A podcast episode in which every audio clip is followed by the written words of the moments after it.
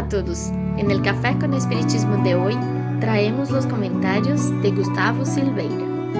Él comenta el mensaje de Manuel por la psicografía de Francisco Cândido Xavier, retirado del libro Fuente Viva, capítulo 17, titulado El Cristo y Nosotros. Los hombres esperan por Jesús y Jesús espera igualmente por los hombres.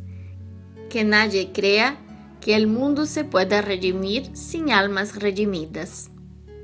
El mensaje de esperanza traído por Jesús y avalado por el espiritismo es de hecho reconfortante. Él prometió consuelo a los que lloran, misericordia a los misericordiosos, el reino de Dios a los humildes y perseguidos por la justicia. Fue quien también dijo que cuando hagamos algo bueno en la tierra, no nos preocupemos con la recompensa, porque no teniéndola en la tierra, llegaría en el cielo. Y el espiritismo colabora con el mensaje consolador de Jesús. La consolación a los aflitos, el reino de Dios tan esperado y el cielo tan deseado encuentran en el espiritismo la explicación lógica y natural que se puede dar. Sin embargo, si por un lado la visión espírita del mensaje de Jesús trae consolación y esperanza, por el otro igualmente trae desafíos y grandes compromisos. Si decimos que el cielo no se conquista por el arrepentimiento o por la promesa divina, entonces es por el qué. Allan Kardec, en el libro Viaje Espírita de 1862, afirmó: el espiritismo tiene por lema, fuera de la caridad no hay salvación, lo que significa decir, fuera de la caridad no hay verdaderos espíritas.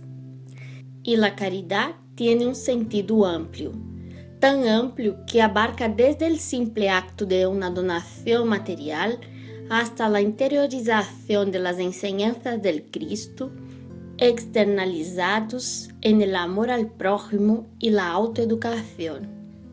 El cielo, ya no como una recompensa eterna e injustificable al poco bien que se hace, sino como construcción individual a través del bien que ofrecemos al prójimo. Es a partir de ese principio que podremos buscar con la fe inquebrantable nuestra redención. Ya no apuntar con el dedo y buscar culpables, sino trabajar para que lo mejor sea hecho. Ya no hacer acusaciones y humillaciones, que son siempre dadas en dosis desproporcionadas, sino extender las manos para que todos nos quedemos en pie. Ya no apuntar a los errores ajenos, sino preguntarnos a nosotros mismos lo que se puede hacer para no volver a cometer el error observado. Ya no querer cambios de los demás, sino buscar día a día nuestro cambio. A través del bien que hagamos al otro, lograremos nuestra sublimación espiritual, completando la obra en la que cooperamos con el Divino Maestro.